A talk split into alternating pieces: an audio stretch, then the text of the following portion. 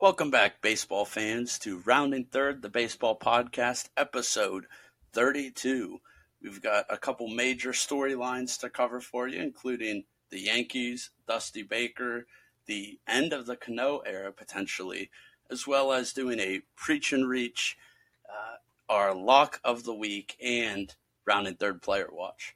Max, roll the intro. Today, I consider myself the luckiest man on the face of the earth. All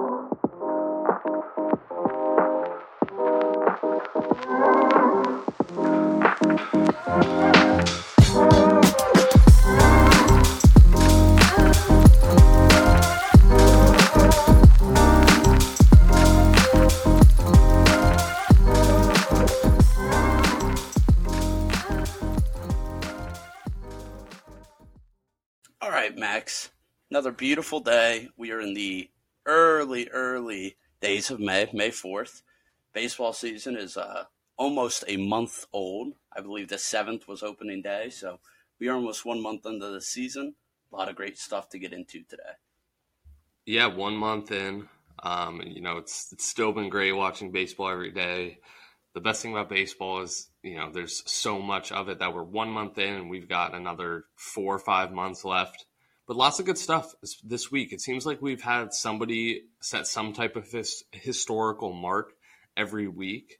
Um, you know, we talked about Kershaw and Miguel Cabrera, and I know we have some more coming up in the weeks ahead, but a big one here for Dusty Baker. Um, so that'll that'll be fun to talk about. And Preach or Reach, the second installment of it, I, I think that was one of my favorite segments we've done. Um, but James, before I, th- I before we jump into Dusty and some of the other topics, I think we should talk about uh, how we're going to be changing it up a little bit. I think um, you know we've had some conversations about how some of our segments have gone, and we're going to in the Sunday episode drop the rapid recap and replace it with James is right the Sunday standings where instead of instead of breaking down every game and you know this 15 20 minute long breakdown of each game we're just going to do a quick recap of the standings the biggest movers um, and maybe some highlights of the week uh, James I don't know if you want to say anything else on that but I, I think that's a step in the right direction Yeah, I think the focus is just making sure that we're really encapsulating and taking a snapshot of kind of the landscape of baseball any given Sunday. And Mm. I think after discussions, we decided that the rapid recap wasn't doing that in the best way possible. So we're really excited about this change. Uh, make sure you're listening to our episode that comes out on Monday to um, listen and give us any feedback uh, on the Twitter, rounding third now, rounding 3RD now. Um, really looking forward to this change. I think it's going to be a change in the right direction, and we are always moving and looking in, for ways to get better. So open to any and all feedback, even the uh, those Twitter users who have said that the podcast is stupid and then went on to become listeners. We appreciate that. right. It's like that balance between, you know, we want to recap what happened in the week, but we also don't want to drag it out and we don't need to talk about, you know, Charlie Blackmon's random home run in game two of a series. So I, I think this will be better. But let's get into it. Um, first topic, I think we got to start with Dusty Baker. This was a huge storyline that happened just two nights ago on Tuesday, May 3rd. Dusty Baker, current manager of the Houston Astros. You know, I'm sure if you follow baseball in any capacity, you know who Dusty Baker is. He became the 12th manager in the history of Major League Baseball to win 2,000 career games. He also became the first black coach to do so, which was really cool to see. Dusty Baker, though 73 years old, um, in his third season, I believe, managing the Astros after he, he replaced AJ Hinch um, on the back of the cheating scandal. Um, and so this was really cool. 2,000 career wins. This was 29 years after he got win one when he was manager of the Giants back in 1993. He's managed the Giants, the Cubs, the Reds, the Nationals, and now the Astros in those 29 years. He was manager of the year in 1993, 1997, and 2003. He's won eight division titles, two pennants with the Giants, and then the Astros last year going to the World Series. Biggest knock on him is he's never won a World Series as a manager, but he did have a long career as a ball player as well, hitting 278, 347 on base percentage. Uh, he had just under 2,000 career hits, 242 career home runs across his career with the Braves, Dodgers, Giants, and A's in the 70s and early 80s. He was a two time All Star. He received MVP votes in three seasons, and he even won a World Series with the Dodgers. Um, so, really storied career. Um, and this was really impressive feat for anybody to accomplish. Yeah, I think, you know, just that 2,000 win mark, that is kind of, we talk about 3,000 hits, 3,000 strikeouts. 2,000 wins is kind of that, that mark for managers where you are in a very, very elite club. And of course, the, the whole different trailblazing aspect of being the first black manager to do it. Just an incredible story there. Uh, Dusty Baker, it's hard not to like him. He's just one of those guys with baseball. He's always fun. You cut to the sidelines. I love. He's always got the sweatbands. He's all the swagged toothpick. out. Got the got the toothpick in. I mean, he is reliable for having that toothpick. I'd love to know if he travels with a box or if the team always has a box on hand for him. Um, but one of the things that's most impressive about Dusty Baker's career to me is that he was the one in the heat, as you mentioned, in the heat of the Astros cheating scandal when AJ Hinch got suspended for one year, maybe the biggest joke of a suspension in the history of baseball. I mean, look at that. Trevor Bauer suspended twice as long as the manager who ran this cheating, conspired, weird. And he's back league. in the league too. He's current manager of the Tigers. Yeah, and that so it's like but what was so impressed was Dusty Baker was the one when it's like, okay, like all eyes are on Houston, their public enemy number one. He was the guy who stepped up, who said, fine, I will inherit this mess, knowing those first two seasons it was going to be brutal. The fans would pray on his downfall. And I mean, initially, like, I would be lying to say if I wasn't like, oh, you know, screw Dusty Baker, why are you going to the cheaters? But of course, to kind of burden that and turn it around and honestly keep nearly the same success that they had right. while cheating afterwards, you know, winning that pennant last year. Very impressive stuff there. Um, yeah. To me, that's just one of those feats. Yeah, I think, you know, you said it well. When he took over this team, it kind of seemed like the Astros' reign was coming to an end. You know, they won the World Series in 2017. They went to, you know, five out of the last six ALCS or whatever. Um, and I guess that's including his reign. But when he took over, you know, they lost Gerrit Cole, they lost Zack Greinke, Verlander's been out. Um, but he went to the ALCS in the COVID year. He went to the World Series last year, and the team's looking just as good this year. Um, but one of my favorite things about it is he's so, like I said, he managed the Giants, Cubs, Reds, Nationals, and Astros. Uh, and he took all five of those teams to the postseason at one point, which he's the only manager to take five different teams to the postseason. There were two other managers that took four teams each, but Dusty taking five different teams to the postseason. And a lot of times he inherited a team that, you know, the Astros is maybe a case where they still had a lot of talent, but a lot of the times, um, he's taken over teams that really didn't have a lot of momentum. The Reds, when he took them over, were perennially underperforming. I think they had eight straight below 500 years and he took over when you know you think about those Reds teams uh, that that made the playoffs with Joey Votto, Brandon Phillips, a lot of those guys. He was he was at the helm for a lot of those. But this is an interesting. The thing I think is most interesting about this and Dusty Baker is is his Hall of Fame case. And personally, I think he should be in the Hall of Fame. But to break it down a little bit, he's the 12th manager to reach 2,000. 10 of the other 11 managers who have hit that mark are all in the Hall of Fame. And the only one who's not is Bruce Bochy, who just hasn't been eligible yet and is a for sure lock for the Hall of Fame with three World Series rings. So all of those 11 will be in the Hall of Fame, but all of those managers also have a World Series. And Bruce Bochy obviously has three with the that Giants run in the early 2010s. So you know, you can knock him on that, but you also have to give him some credence to his his actual playing career too. You know, his playing career by itself is is not a Hall of Fame career by any means, but it's a very respectable career and combining that with, you know, hitting this 2000 mark and being one of the basically faces of of managerial baseball in the past 20 years, I I would give him the nod. Do you agree with that? Yeah, I agree. The other thing I would factor in is just the teams that he's managed. Look, I think quite frankly, the Astros team he had last year was the best roster he's had in his entire career. So that's also been part of it. Is he's managed to take, you know, he's not inheriting a Dodgers esque lineup or the Braves lineup. He's taking teams with middling lineups. Uh, in many cases, you know, smaller market teams, you know, such as the Reds or the Nationals, um, that don't have the payroll, and he's made them compete. He's found ways to to organize this lineup and steal wins. So I think it's, you know, the World Series is hard. It's hard to win a World Series. I mean, you look at Dave Roberts; he's been in four out of five and won one of them. It's it's just a hard thing to do, and I feel like for a career that is so good, for that to be the one drawback, I don't know. I like him for the Hall of Fame. I think you know part of part of it obviously has to be the trailblazing thing. I mean, first black manager to 2,000 wins. I think it's hard to keep him out on that alone.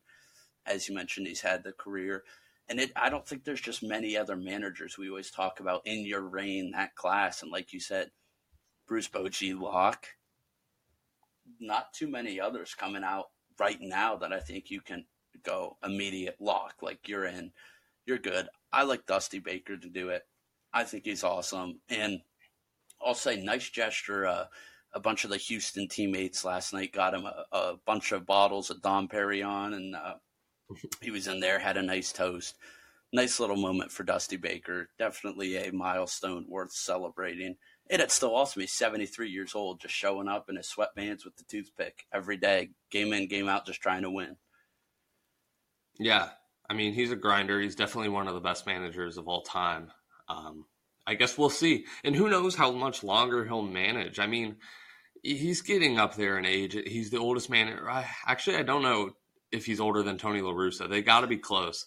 Um, yeah, Tony La Russa's got him. But he's, I mean, that's still very, very old for a manager. Um, well, but we'll see. He's talked about he wants that monkey off the back. He wants the World Series. So that mm. would dictate a lot, you know, to see if Houston's there, and especially why he's with a team like Houston that is going to be a contender year in year out. I could see it being really hard for him to step away, knowing, you know, if, if this roster gets hot at the right time, they can easily win a World Series. Yeah, and if I think they win the title this year, he'll he'll probably retire. Um, but is the thing is though with that Astros team, I, I know I said they seemed like they were on the on the decline after that whole cheating thing, but at a certain point you do have to recognize that this team can't be great forever. Although they do have a lot of great players, Jeremy, Jeremy Pena who's has just been insane, a great replacement for Correa. Kyle Tucker, Chas McCormick. They got a lot of good players. They have a young pitching staff, um, other than Verlander. And I mean, who knows? Uh, obviously, they do have players getting up in age like Brantley and Altuve, and, and Bregman's been around for some time now. But who knows? Who knows how long he'll stick around? The, the see, like you said, winning a World Series is just a hard thing to do. Um, you know, once you get to the playoffs, it is kind of like a crapshoot. It's who gets hot at the right time. Um, you know, you play 162 games and the margins are very slim about, you know, if you're over 500, you've got a good chance to be in the playoffs. And when you then shorten it down to, you know, a wild card game, a five game NLDS, and two seven game series, it's just can you get the right matchups? Can you get timely hits? It's it's it's really tough to win a World Series. I mean, I would point to, you know, Bruce and the Giants all three of those World Series in the early 2010s, they should not have won. They were not the best team going into those playoffs in any of those years. They just got the hits when it mattered, you know, in the clutch and got, you know, some insane performances looking mainly at Mad Bum, just doing insane things in the, the playoffs. So, anyways, it's been a great career for Dusty Baker. Congratulations. 2,000 victories is just one hell of a milestone. Yeah, definitely. And, and, one last thing, that is interesting what you said, the best team not winning the playoffs, because I wonder how many times that's actually happened. If like like the objectively best team in baseball wins it, because off the top of my head, I can think of a bunch of teams that weren't the best team in baseball and won it. Last year, the Braves, they were not the best team in baseball. They didn't even win 90 games. Uh, how about the Nationals in 2019? They were not the best team in baseball. They were in the wild card game. The 2011 Cardinals, the 2015 Royals, those Giants teams you know, it's just about getting hot at the right time. I mean, and that's what's beautiful about baseball. So much of it can come down to one swing. I mean, look at the Tigers. The fact that the Tigers never won with a ridiculous rotation. They're when their rotation, their their best five pitchers, every single one of them is a World Series champions. Not with the Tigers. I mean, it's. I just don't think that's a fair mark to hold someone who has had such a great career out of the Hall of Fame. But granted, I don't even know about the Hall of Fame anymore. Again, the home run leader's not in. The hits leader isn't in. I mean, you know, who knows? Yeah, I, I mean, I'm with you. Let's um, let's move on to another storyline that's you know this is current baseball. I mean, Dusty's current, but it was one a little bit historic. Let's go to a team that's hot right now. That's the Bronx Bombers, the New York Yankees have won 11 straight games. They're currently going for the sweep against Toronto as we are recording this. So, you know, it, when this comes out tomorrow, maybe the win streak will be over. But they've won 11 straight games. They've uh, beaten, they've swept the Royals, the Orioles, the Guardians, and as this is being recorded, have won two straight against the Blue Jays. So those first three sweeps, um, especially the Royals and Orioles, not the stiffest of competitions. The Guardians are a little better, but still not one of the top teams in baseball. The Blue Jays, of course, though, are definitely one of the best teams in baseball, and they put on a clinic last night. They totally ran them out of the ballpark. James, what have you been most impressed with in this in this run by the Yankees? I think to me, it's just their ability to consistently bring power. I mean, they are mashing five home runs a game like it's their job. I mean, it is. That's that's really what their lineups build on. But they are consistently. It doesn't matter the ballpark. Doesn't matter the pitching. They are just crushing baseballs. And Aaron Judge is always a huge question mark to me. But I mean, he's clearly playing like he wants the biggest contract in baseball. I mean, he's playing out of his mind and he's scorching baseballs. I mean, 460, 470, if you're just annihilating the cover off the baseball. And he's been incredible. I mean, he's got 13 RBIs in the last five games. Like, just inhuman hitting from him. You know, right now there's a case to be made for him, you know, MVP case. And of course, this may be very beneficial if he can stay healthy and produce like this him not signing the extension preseason is going to make him an extra hundred million dollars. I mean, he's looked just incredible, and it's everywhere. It's it's all over. They're always finding, you know, if it's Gleyber Torres, who's as, as someone new every game, just smashing the baseball. Yeah, their hitting is just really off the charts right now. Both Anthony Rizzo and Aaron Judge have nine home runs, which are both tied. They are tied with each other for the lead in the American League, and tied with uh, C.J. Cron for the lead in all of Major League Baseball.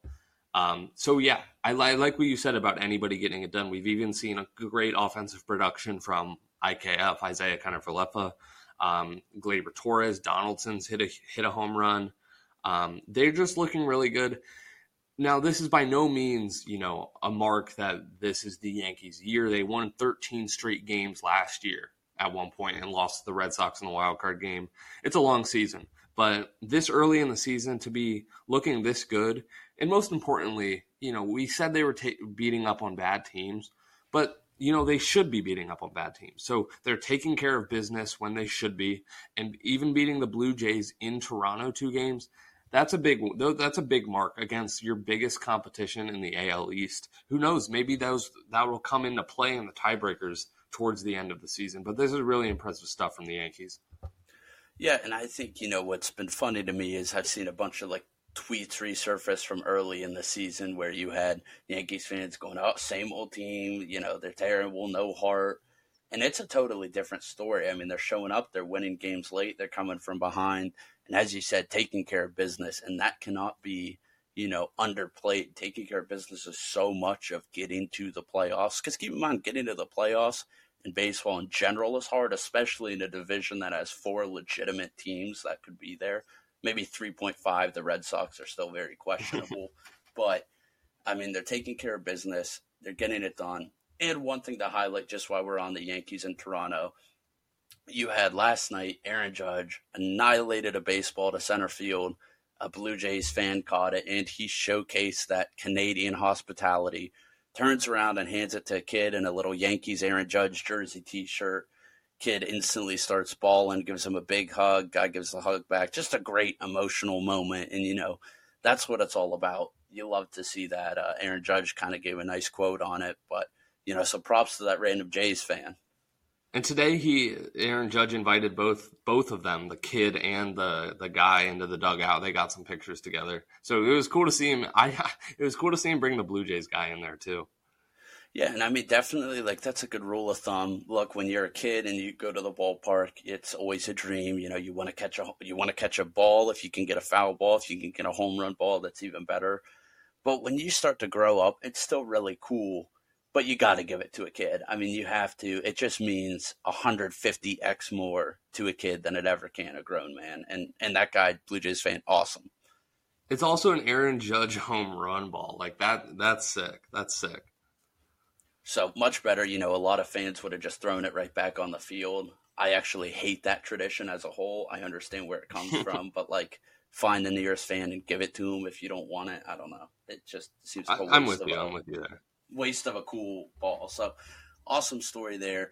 Yankees are scorching hot. You know, right now it looks like you know they're going to win 130 games and no one's going to want to play them. Of course, I don't expect them to go on a you know 140 game win streak. So we'll see when they come back down to earth. But certainly this is helping them pad pad a little bit of a lead in the AL East.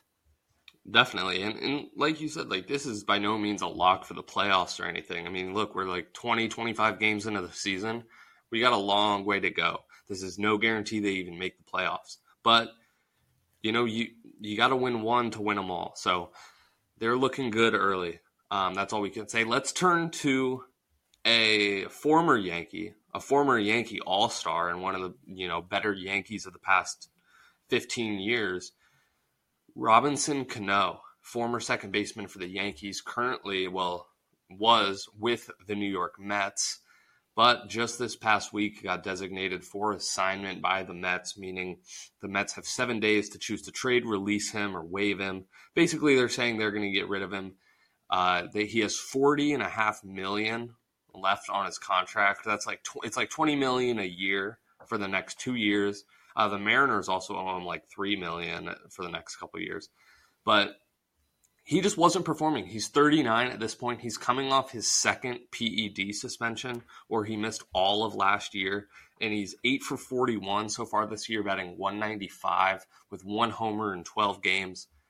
I mean, you know, you could have been surprised to see this just because, you know, he could be one of those locker room guys that's just, he's been there forever. He can help their middle infield like Lindor. But, I mean, were you surprised by this? do you think this is the end of, of Robinson Cano in the majors? Well, kind of two different two different questions there, so I'll treat them as such. Um, yeah, just give me your thoughts. Yeah, was I surprised? I was definitely surprised, simply because the Mets of old, especially look Robinson Cano, outside of Jake Degrom and Francisco Lindor, and Scherzer has the most name recognition on that team. I mean, if you've watched baseball even semi casually in the last 15 years, you know who Robinson Cano is. If anything, you know the PEDs. But the Mets of old would have taken, paid the super high salary, and just been like, cool, you know, this guy's great. He could sell tickets, get the jersey, merchandise going. Not Steve Cohen's Mets. And to me, this is a huge turning point as far as showing what the new look Mets or what the Steve Cohen Mets are about. Look, Steve Cohen is having to eat. They're going to have to most likely pay him $40.5 million to have him not play for their team. And it's just, it shows that they value winning pieces. You know, the guys, and this all happened because they had to cut the rosters down from 28 to 26 as part of now the adjustment back to to baseball. And he was one of those guys, but the the guys that stayed on the Mets because Cano got cut, you know, Dom Smith, who had that great uh, four for four Sunday night baseball performance. Uh, you had Jankowski, Luis Guillorme, not super great guys, but important guys to winning. You know, Jankowski had a great quote. He said, No one's going to buy my jersey, but what I bring, you know, being able to be a defensive sub, pinch running, can help you win. And I think it just signifies the Mets care more about winning as a team and having the right pieces and the depth assembled than they do about ticket and jersey revenue at the moment. So I think Steve Cohen really showing that he is all in on doing whatever it will take to have the best club in baseball, not about the best name recognition. So I thought that's a, if you're a Mets fan, you know, maybe some bittersweet news, but look, they prioritize players that are going to help them win better, and you get the double PED off your roster. I mean, you, that that's not a great right. gray cloud. Yeah, if I'm a Mets fan, like I'm not that bummed about it. I mean, like he's almost 40 years old. He hasn't been productive offensively after missing 162 games with the PED suspension. Um, you know, he was pretty good for the Mets before that, and obviously he's had a storied career. But you know, I I, I think you got to give some of these younger guys a chance who have been producing at a bit of a higher level. He's getting up in age and he's not producing anymore. It'd be one thing if he was you know, maybe like producing like Albert is, for example, like getting on base and scoring runs at a decent enough clip. But he's batting under 200 and obviously coming off a whole year off at that age, it's not an easy thing to do. But this does make it is interesting now. Like, is somebody going to pick up Robinson Cano to give him a chance? Obviously, you know, he's a, has a storied career, eight time All Star. He won a World Series in 2009 five time silver slugger, two gold gloves. He won a home run derby. But it just doesn't seem like he's there anymore. He's a career 300 hitter with 2,600 career hits, 335 home runs in the past 17 seasons. So, you know, not to bring up another Hall of Fame case, but if, if he will definitely not get in the Hall of Fame, first of all, because of the PEDs, like no shot he does.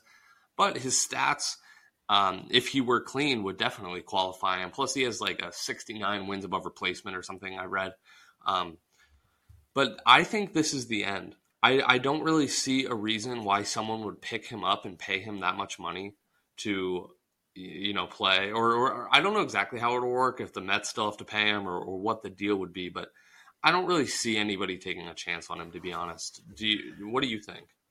I would say I'm 95%. This is this is the end. Like you said, it's a ridiculously high high check. Uh, I, I think the Mets will still have to retain at least a portion of that, so you'll get some sort of discount on it. Um, the only team that I could see maybe getting involved, because I'm thinking it's got to be someone who they think can help and is willing to kind of eat that.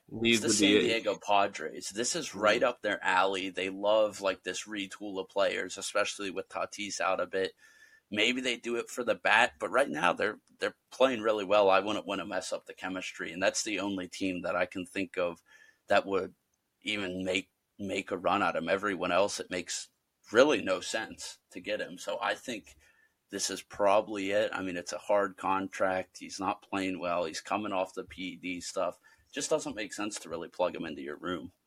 Yeah, he's got a better chance this year than he would last year because of the DH in the National League. So, you know, any team that might, I mean, any team that might just want somebody in their DH spot could take him. But at this point, I feel like there are better options. You know, I just don't think he's there anymore. I, I would I would guess that this would be the end for Robinson Cano.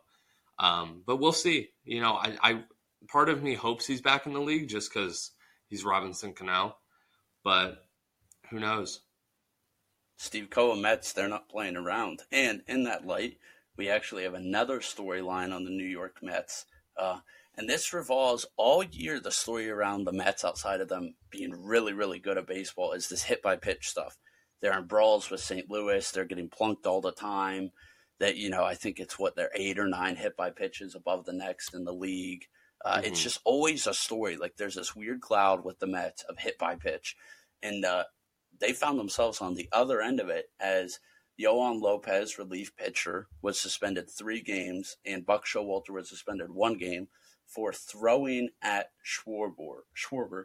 I think to set this up a little bit, what's interesting to me is this occurred in the Sunday night baseball game. You, we were in the top of the ninth inning, ten to four romp for the Mets, and Lopez threw at Schwarber very clearly threw at him, missed both pitches, which I don't understand how you can get a ball across a plate in a little strike zone and not hit a player who's bigger than the strike zone. But that's a whole different topic. Um, missed both pitches on Schwarber. Eventually, they never got the hit off. Uh, warnings were issued, both dugouts. You know, they were like, everyone calm down, relax. The very next batter, Alec Bohm on Philly, actually got hit, it, but it was very clearly unintentionally. It was a changeup that uh, got away. You know, even Joe Girardi, the Phillies manager, said, no, no, no, no, no, no, that was unintentional. But still, for the act of it, you had um, Yoan Lopez get suspended three games, Buck Showalter get the game And Yoan Lopez was immediately sent down to the minors. So what's interesting is if they if slash when they call him back up, he will have to serve the three games, but they will not make him serve that in the minors, which could make it hard for him. You know, if an arm goes down, they can't take him as like a one or two game replacement because he's got to be on the active roster for three games before he can pitch. So he may not get another opportunity this year just because of that. Um, and last thing I say before I get kind of your opinions on this was Buck Showalter was shocked. It was 45 minutes before their game uh, at home against the Braves, and the GM came in and said, "You're suspended for the game."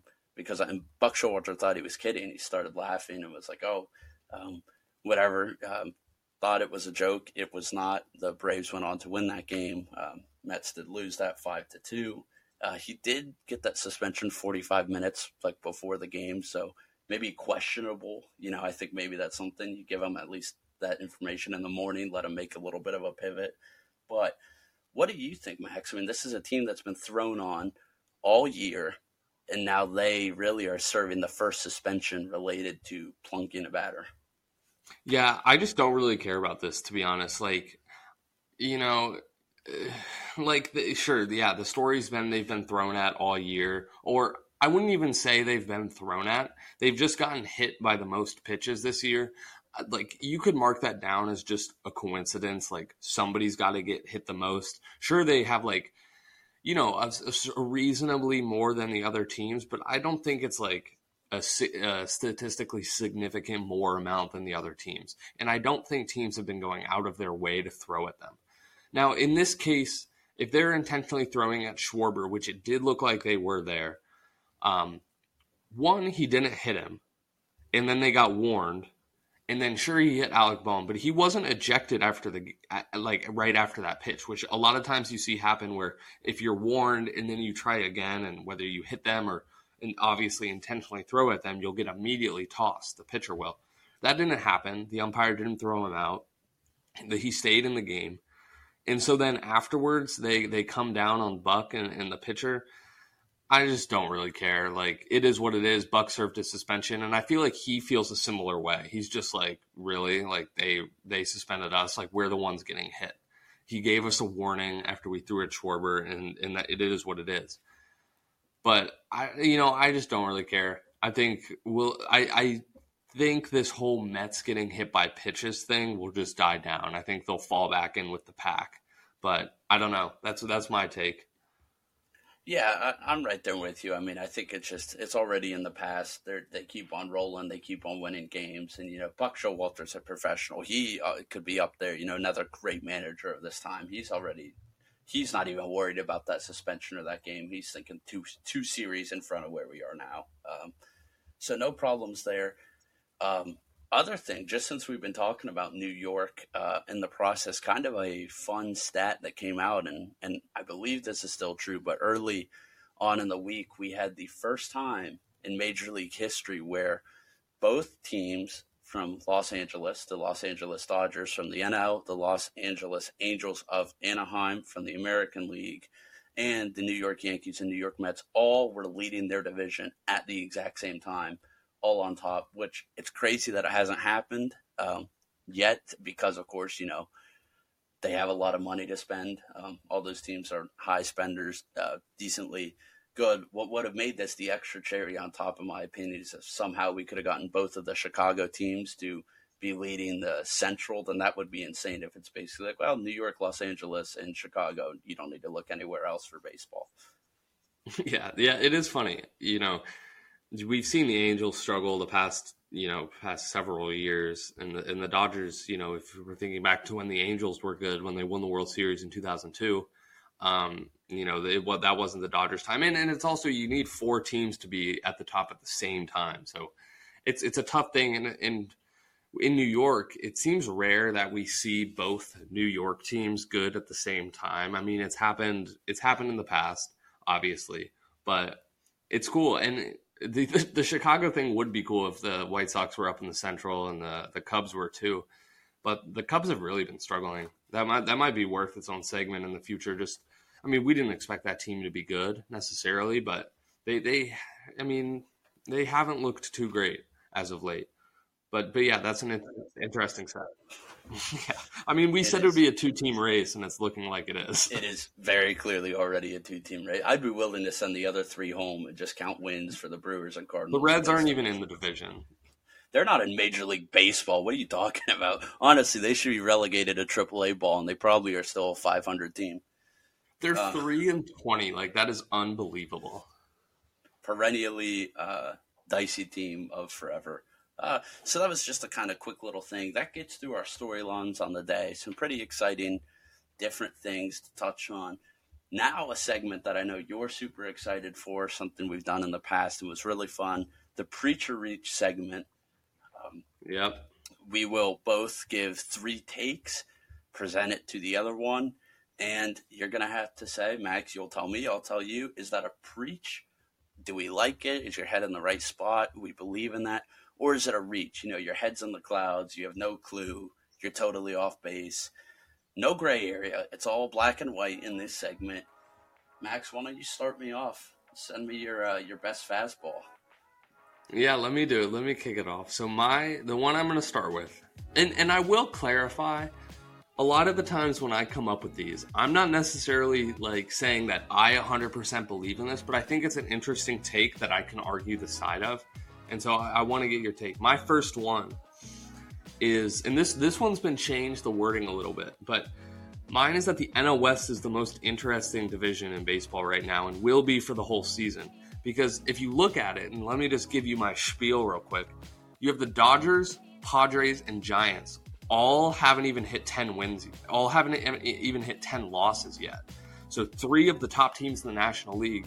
In fourth place, you have the Rockies, who are 13 and 10 and still above 500, and have that you know that weird Kris Bryant thing. Cron's leading the NL in home runs. They've got some pieces there, and the Diamondbacks, who for a while were like they can't score a run, they just swept the Miami Marlins in Miami. They're just hitting, and they seem to get all their runs with just home runs. Uh, and they're 13 and 13 above 500. No other division in baseball has all teams above 10 wins, and they have all the teams at at least 13 wins. So I think the NL West will be the most interesting division in baseball. And no Tatis yet either. Yeah, I mean that's a huge factor. I'll, I'll give it a preach, and I think the reason that I like the take is, as you mentioned, we knew it was going to be top heavy. We knew with San Francisco and LA what we were going to get, but I had the diamond, both the Diamondbacks and Rockies being, you know, non-existent clubs, and like you very much can't cross them off the record. Both those teams have beat the Dodgers. Like the two series the Dodgers have lost were to those teams. So it really is anything, as you mentioned, the San Diego team is scorching hot. You have both Hosmer and Machado leading the league in batting average, one and two, with Tatis coming in the pipe. San Francisco's been good as ever. Um, you know, not good enough to beat the Dodgers last night, but go figure, big brother, small brother situation. Um, yeah, I, I like the take. I'm not sure how competitive it will be at the end, you know, in August when we start counting and, and you know, every single win has that much scrutiny definitely interesting. Still seems like anything can happen in that division. Yeah, and uh, before you throw me mine, real quick, like the Diamondbacks, yeah, like first of all, we're 26 games into the season. You know, they could they could be really bad, and they might be for the rest of the season. But think about their last three series. They beat the Dodgers in a series. They split a four game series with the Cardinals, and then they swept the Marlins. I mean, that's pretty good. That's not something to just write off. And they're hitting a lot of home runs. So, you know, it's kind of interesting down there in Arizona. And they have Zach Gallen, who is just incredible. I mean, one of those just filthy pitchers that I don't think anyone had on their radar. Um, you know, on that vein, I will go ahead and, and give you my first take, and that's got to be. Um, we've seen some ridiculous numbers pitching wise already. You know, last Sunday we did our picks for Cy Youngs, and there's a ton of great ones. The ERAs still do not look real life. They don't even look video game numbers. I mean, these pitchers have better ERAs than my, you know, pitchers do versus the CPU on MLB The Show. My take is when we get to end of the season, there will be at least at least three pitchers that have an ERA under 2.9, which historically, you know, if you're at three or under, that's pretty good. You don't get many that are sitting in the, the the twos and, and really down there. I think for sure. I think that's a preach. Um, I think there are a few things that go into it. Um, one is that, like we've talked about before, we did a segment on it about these balls aren't flying. It seems like thus far in the season, we're not seeing a lot of home runs. Um, it seems weird, you know, like some days we have like a boatload of home runs, and then some days, like a couple days ago, nobody had like over three runs in a game. Um, and so I, it does seem like with, when you have a lack of power hitter, or not lack of power hitters, but lack of home runs being hit, you know, less runs are being scored, and that's that will lower the ERA for a pitcher. I also think that the elite elite pitchers this year, I think, are just really good. You know, like I, we talked about Logan Gilbert, Max Scherzer, Kevin Gausman, Degrom when he comes back. I think they're just a Bieber. They're a boatload of pitchers who, one, already have extremely low ERAs and have looked really impressive. I, I definitely see at least three pitchers going sub two nine. I'm curious what's that like what that has been like in history. Like last year, how many were below two nine, or the years in the past. But to me, right now, just not knowing those historical stats, it seems like that is a trend that will stick up. And yeah, I think you're preaching with that. Uh, real quick before you give me mine, I just want to sound off on these fucking baseballs again. Last night in the Dodgers game, you had what had to look like a no doubt Max Muncy just towering blast. I'm off the couch, you know, hands in the air. Ball dies on the warning track, caught like fielder's back to the wall. You know, two innings later, Cody Bellinger comes up, annihilates a baseball to dead center. Joe Davis and I, we were both in agreement that that ball was gone, and it dies at the track again. Even Joe Davis was like, "Are you kidding me?" I mean, these damn baseballs you know, maybe it's the weather, maybe it's the baseball, but I mean, I have never been got with so many false home runs in my life. I'm standing up celebrating, and that that warning track seems to be 30 feet big. I mean, everything just dies right in front of the wall. I'm sick and tired of it. We got to fix this. How about my next one? Um, I and this is maybe a little out there, and it's an early prediction, but preach or reach, Aaron Judge should be the clear AL MVP favorite at this point.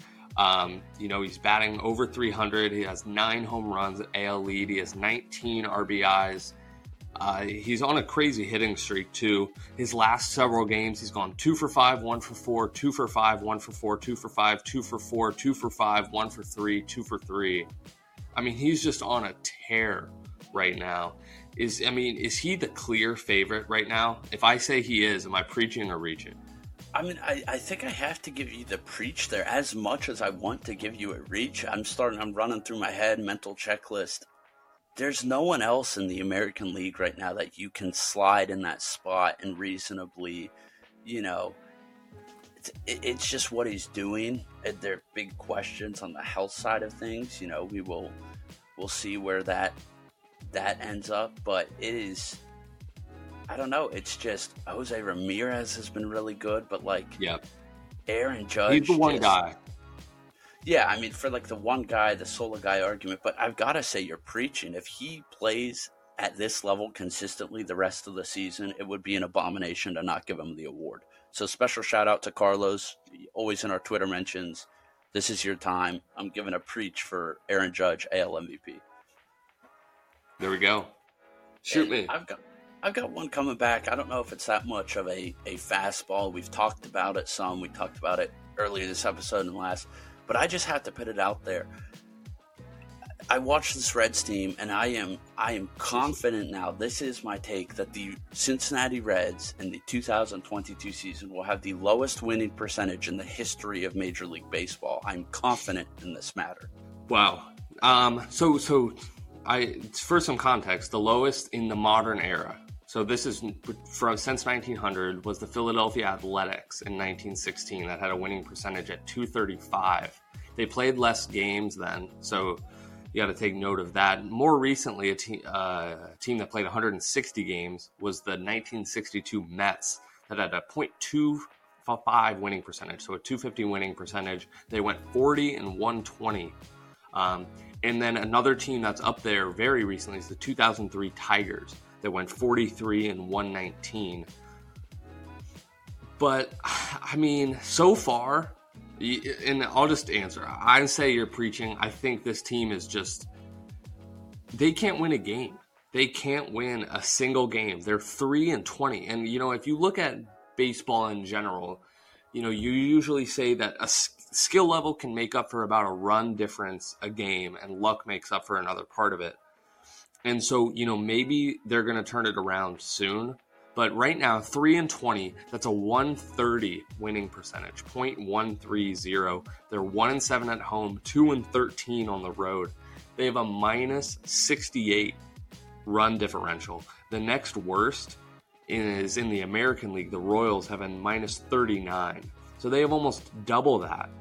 And the next worst in the National League is the Nationals at minus 25 right now, I mean, this team just has nobody.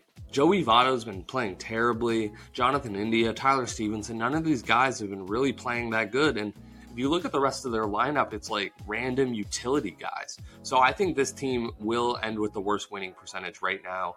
Um, they start another game with the Brewers tonight, and they play the Pirates in their next series, which maybe they can get one there. But this team's bad. I think you're preaching.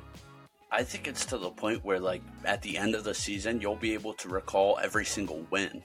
Like, it will be such a low amount that you can, be like, oh, I remember where I was on, you know, April 15th when the Reds won their third out of their 12 wins on the year. I mean, they are unfathomably bad.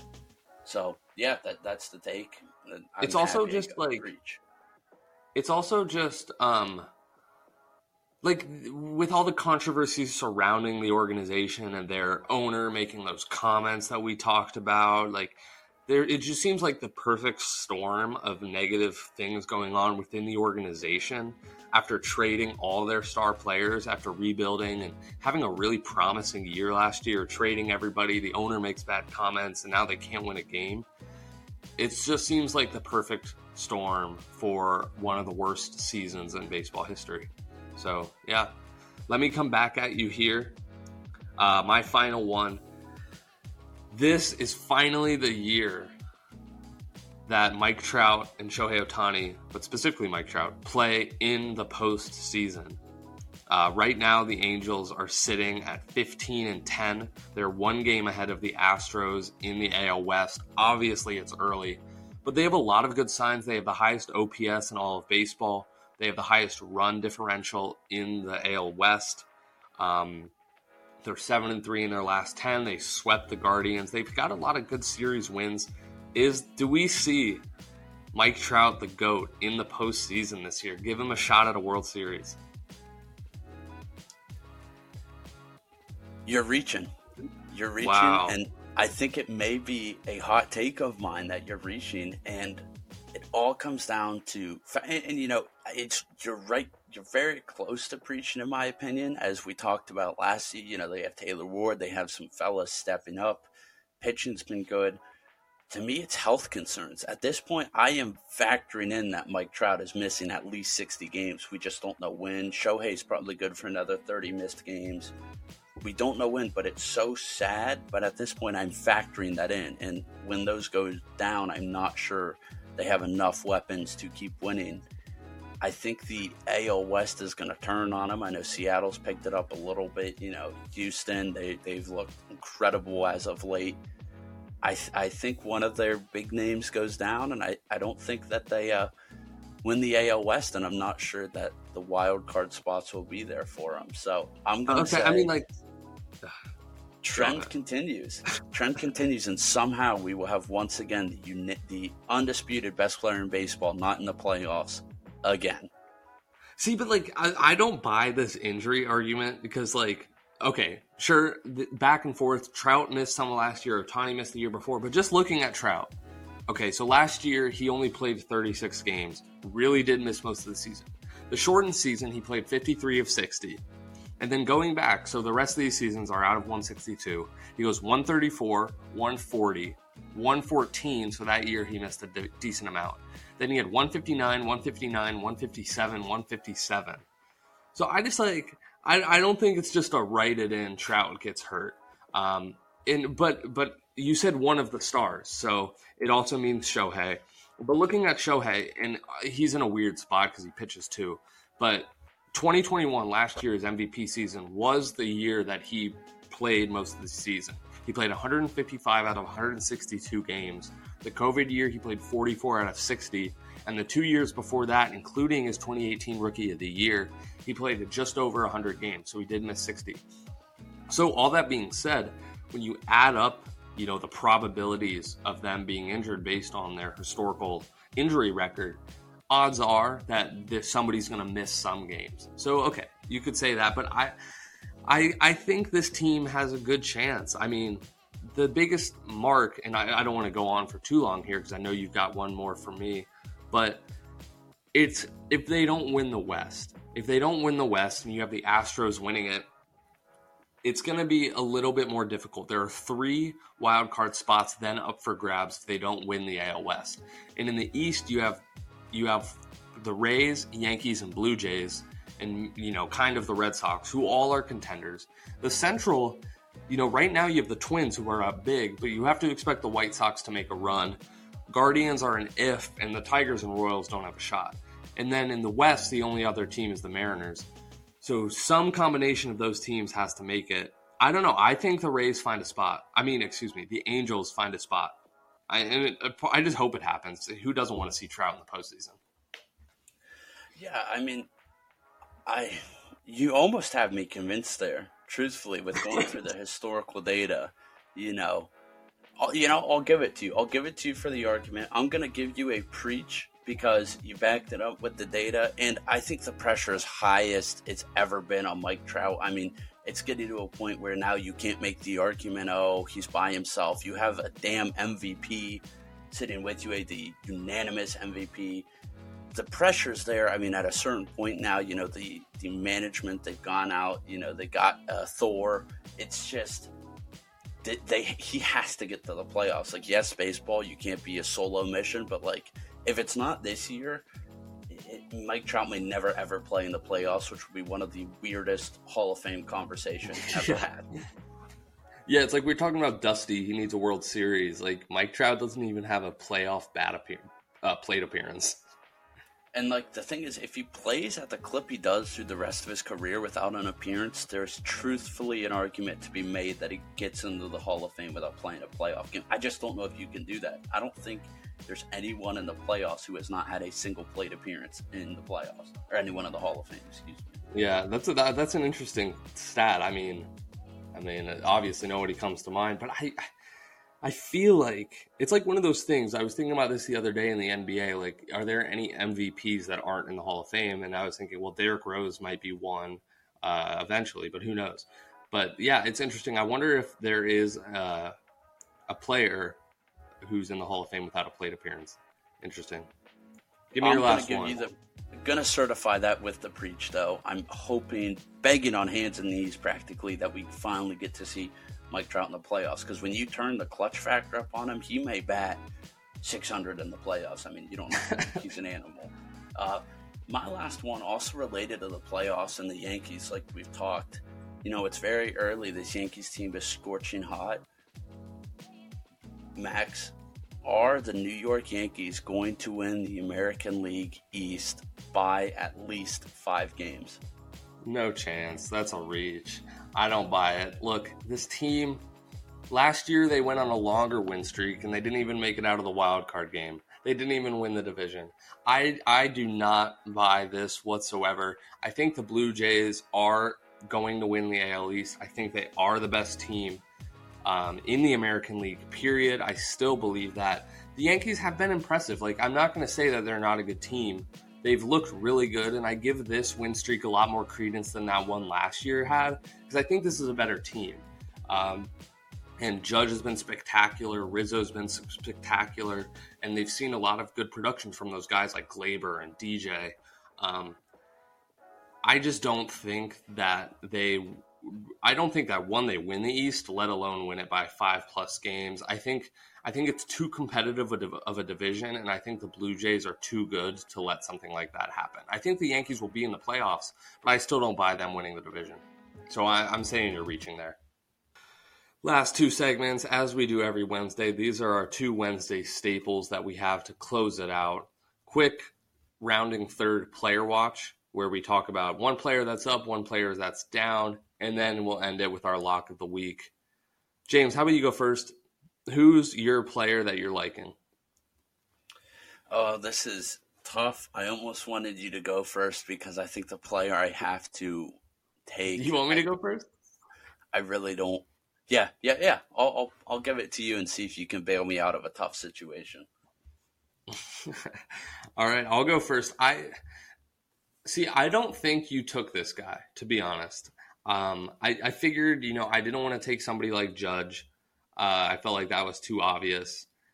But maybe, maybe you know, you've pulled some guys out of your hat. I'm going. My player that I've been liking that I think's hot right now is Yordan Alvarez from the Houston Astros. Um, he's been looking really good, and the Astros have been playing pretty well. He's only at a 265 average, but as of late, and that's you know what this is about, he's been producing at a high level. He has um, a hit in every game except for two since April 23rd. So so real quick, these last couple games, he's gone one for three, one for three, one for three, 0 for 4. Tough game there. Then he went 1 for 3, 3 for 4, 1 for 4, 2 for 2, 2 for 3, 1 for 4, 1 for 5. So he had a huge hit streak. And not to mention, um, in his past six games, his past six games, he's had four home runs, seven RBIs, and seven runs scored. So that's 14 runs produced by him in his last six games, whether he's scoring them or he's producing them. And not to mention, this guy's only 25 years old. So like he's he's at the age where so we're talking about some rookies at this age, and he's been really impressive thus far. He won Rookie of the Year four years ago, or three, depending on who you looking at it. 2019. He won Rookie of the Year. I've been really impressed with Yordan Alvarez thus far, and I think he's, you know, if the Astros are going to keep going and give Dusty that World Series, it's going to be because he's producing at a high level. You know, one thing I'll add on him is I have never seen someone hit for power look so effortless. I mean, he just he looks like he's not even sweating or even really like taking a big hack at the ball and he sends it past the train tracks at Minute Maid. I mean, very just graceful swing, looks super easy and annihilates the baseball.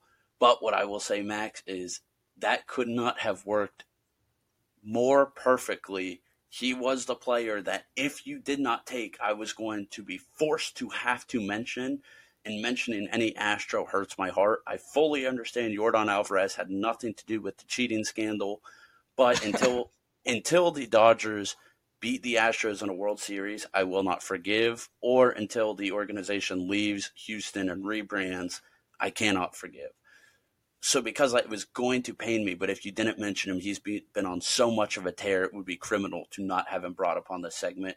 Thank you very much, Max. That was could not have literally storybook ending for me. Pun it over to you. You take the guy that was had me in a blender, get him out of the way. Yordan Alvarez, he's been on a tear. I don't have to be associated with it though, just like he's quote unquote not associated with the cheating with that. Who do you have? My, Give me yours. Yeah, mine. You know, I think I've actually had it before. I'm taking Jazz Chisholm, and I'm not even taking it because of stats or hitting streak or all that. And the last two games, he has had two plays where he has come around. He came around and scored from second on an infield hit, and he came around on a pass ball that was basically still in the dirt next to the catcher and scores. And and just for being able to add production there and this passion and intensity he plays with. I, I have not seen someone play with the passion or intensity that Jazz Chisholm plays with. I mean, he is, in my opinion, the most electric guy in baseball right now. You just you have to watch him. He's always doing something. He's got all the tools.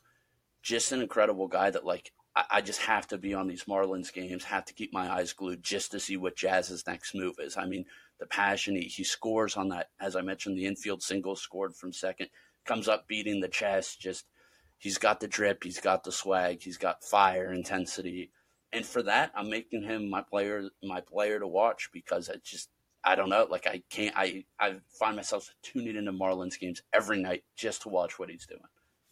I like it. I mean, I think he is if if he's not the most exciting player in baseball, you know, he's definitely up there. He I think they the other night, I don't think it was an intentional walk, but they were pitching around him and he was like throw, throwing his shit down and was like if you hear that, that means the Guardians just hit a home run. But anyway, uh he's he was throwing his stuff down and was like they don't want it like they don't want it he was mouthing it to the camera because they were totally pitching him around, pitching around him because they didn't want him to punish. I like the pick. Definitely a must watch player. I love Jazz. Jazz so electric. Uh, he also did a had an appearance on uh, Ben Verlander's podcast. I would recommend everyone take a listen to that. Just awesome guy. Uh, who is your yeah. bad player? Who, who's on your radar right now that uh, needs to pick it up a little bit? Yeah, this is funny.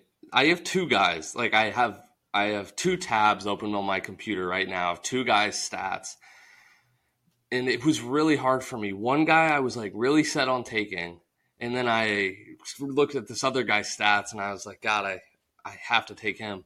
I wonder if you're going to take one of these guys, but I think I think I'm going to go with Marcus Semien. Um, he just has had a really really tough start to his new team uh, with the Rangers, and I, I, won't say my other guy. I'll say him after because I don't want to take him. Um, but Marcus Semien, so far this year, and as we know, he signed a seven-year, $175 million contract coming over from the Blue Jays to the Rangers with Corey Seager to kind of build up that middle infield. So far this year, he has 92 at bats and only 15 hits. He's batting 163 which is just, I mean, if you're paying a guy that much money, you ha- expect better performance. He's only getting on base at a 233 clip, and his OPS, which, you know, we've talked about a four on base percentage plus slugging percentage, often considered one of the best offensive stats. It's under 500. It's 450. Like, you should have a slugging percentage higher than 450, let alone your OPS. He has no home runs. He's struck out 19 times it's just he's been really tough. And, and, you know, we've talked about the Rangers before that this isn't a team that's going to be competing for a playoff spot, at least not this year. But if you're paying a guy that much money and he's going to be one of the cornerstones of your franchise with Corey Seager for the next seven years, you need better production. And he is just, he's been like a ghost out there thus far in the year. Um, but yeah, Marcus Semien, my player that's definitely struggling right now. Well, James, I will say, who do you got? Marcus Semien was also my guy there. I think it underscores just how bad he's been. As you mentioned, he's a cornerstone guy, had a damn near MVP season last year for the Blue Jays. You expected a lot out of him, and he was going to be critical, you know, because Corey Seager was not going to carry the show. If Texas was going to do anything, he had to be there. So, with that said, I think it's just funny that we both came to that conclusion. But of, as always, I have an emergency pivot and an honorable mention um, for this stat because they're not a player. But I've got to go hometown guy for me, Max Muncy. I mean, I don't mm. know hmm. what happened in the off season. I don't know if he like similar to Kershaw didn't touch baseballs, no tee work, no batting cages. 69 at bats on the year. He's batting 130 He's got two homers, nine ribbies. You know, 130 average though. It puts me as the of qualified players. It's the second worst batting average in baseball. His OPS is an abysmal 571, and that is mostly carried his by walks. his on base percentage. Yeah, because of his walks. If he and his his OPS is around 300, like 320, and it, he's it's only the walks that are keeping him at about league average on base percentage the slugging has been terrible. And, you know, not that Max Muncy is super critical to the Dodgers' success, but it makes a big difference when your cleanup hitter is mashing baseballs and hitting at a decent clip compared to this abysmal 130. You know, as I mentioned last night, I thought maybe he was going to cure the slump when he crushed a baseball and, uh, you know, you could see it rip the heart out of him as he's in this slump but he just he has to get better. And I think the reason it's not a bigger story is the Dodgers' continued success and the lineup so deep that like you can be bad and just just kind of hide in there. Um, they still. Do you think that has anything to do? Do you think that has anything to do with uh, Freddie taking first? Because you know he's jumped around in the infield, but you know he's not kind of your everyday first baseman, and not that he was the everyday first baseman in the past, but he's kind of you know thrown into a weird spot. I, I wonder if that's thrown his offensive production down at all. Well, you really you would think it would have the opposite impact you would expect by being able to make him DH and focus solely on hitting. He would be able to produce higher, but that could be a factor. Maybe he needs to get in the field, you know, to to kind of stay locked in, stay engaged in the game. I just don't know where you put him. Um, I mean, maybe you try him at second, but he's not the most athletic. Uh, that power hitting frame doesn't make for the most athletic middle infield. Um, although he likes playing the position, he's just. I hope he gets out of the slump. He's got to find it. If he produces again, that's why I had the Dodgers at the top of my rank. If they get all the pieces going at once, I mean, it's going to be something we haven't seen in baseball. Still, want to underscore Marcus Semien. got to be the draft pick for this spot just because for the money they're paying him, he's not getting it done. And then my honorable yeah. mention, I'm just going to the MLB umpires as a whole. I don't know if it's just recency bias, but like I j- just weird stuff happening. I know I've mentioned like early to start the season how they just there was a hit piece out on Julio Rodriguez to strike him out. You had Ozuna go down the other day on three pitches, three balls, none of them within six inches of the plate. One, two, three, he's out.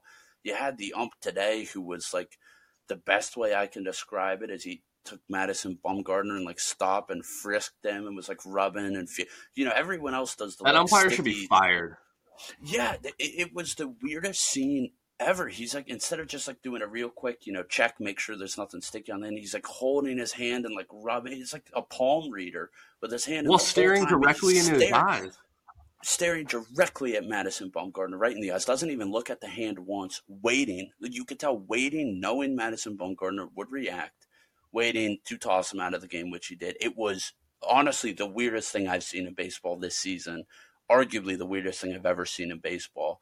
I like where you're at. He's got to be fired. But as a whole, if these umps don't clean it up, luckily you had the one ump, uh, Chris Bassett. He missed the call for him and like giving the little my bad pat. That was pretty cool to see. That was like, great. I don't know if there needs to be a challenge system or we need to get the robo umps out of AAA and up to major leagues, but like I've just noticed refs having way too much role in the games. I don't like it. Or I know it's a hard position to umpire and like do that, but like got to clean it up, you know. So additional honorable mention, uh, I guess not player watch, but like MLB umpires, like pick it up. Stop listening to Angel Hernandez. Yeah, I think that's a good point. And last thing I'll say about Semien, though, well, the reason I took him over, and I don't, I don't even want to say my honorable mention, but I will. It was Trevor Story, who's been just really, really bad for the Red Sox thus far. It's another guy they've paid a bunch of money, hasn't produced, but I'll, I'll maybe save him for next week the thing, the reason I took Semien real quick is last year he set the record for most home runs hit by a second baseman at 45, and he hasn't hit a single home run yet this year. I mean, that's just. I mean, who knows what's going on, and hopefully he picks it up. But that's, he's really struggling. Um, yeah, but James, I, how I we... just think it, it's so telling that we both had him on the list. He, yeah. really, you hope he picks it up. I mean, if not, this could looks like it could be a terrible career decision of his to take that contract. How about we go to the lock of the week real quick to close it out? You know, our podcasts always just climb in time because we just love talking about baseball. But big lock of the week segment this week, we got two winners on the books, Cha-ching. right?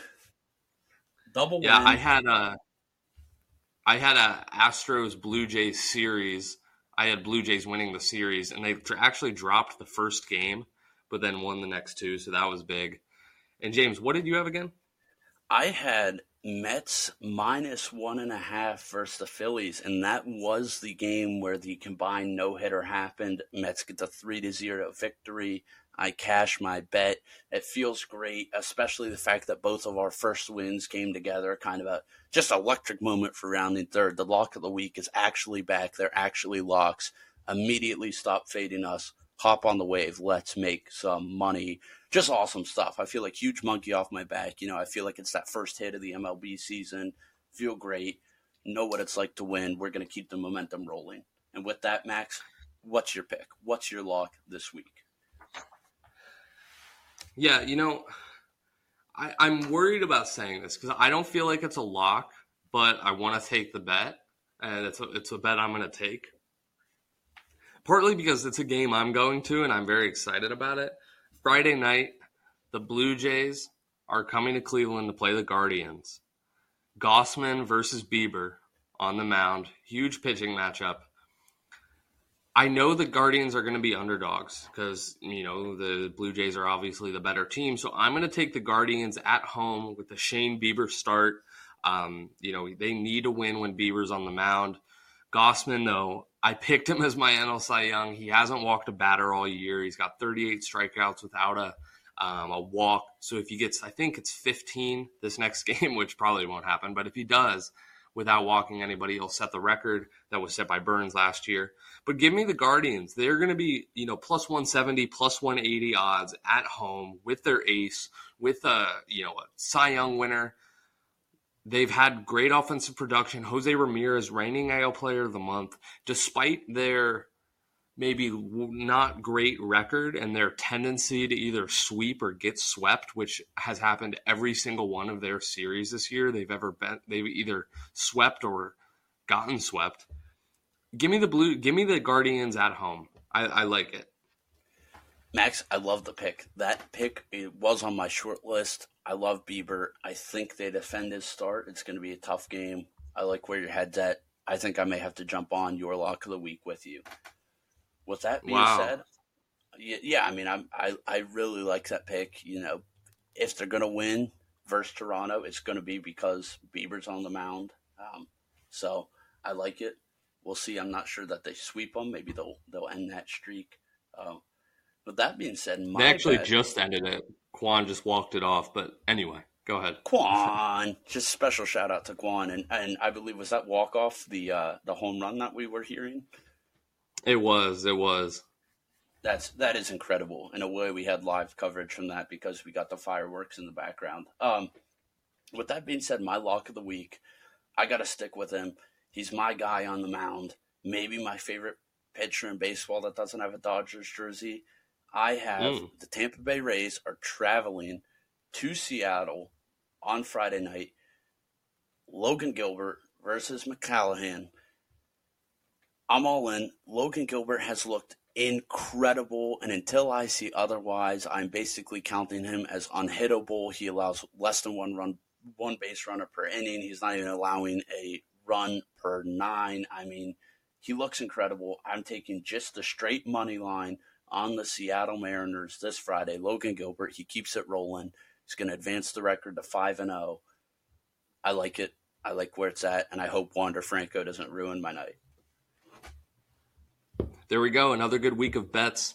Um, uh, another good so week. good to win. I mean, come on, Max. I, I, mean, it just a little bit of a monkey on our back. I think it was huge to turn the tide and get some wins on the board.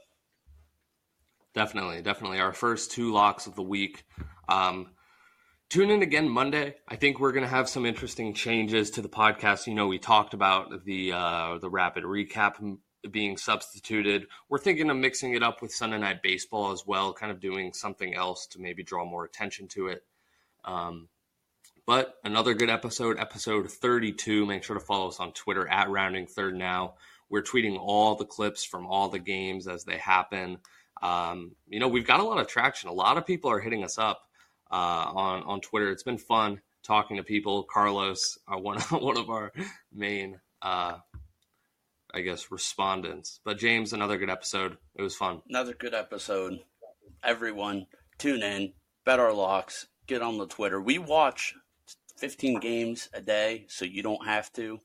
You know, that's the pitch. Get on there. Let us know what you like about the show, what you don't. Max, it is always a pleasure talking baseball, and I hope we made at least one new baseball fan out of this episode. Yes, sir.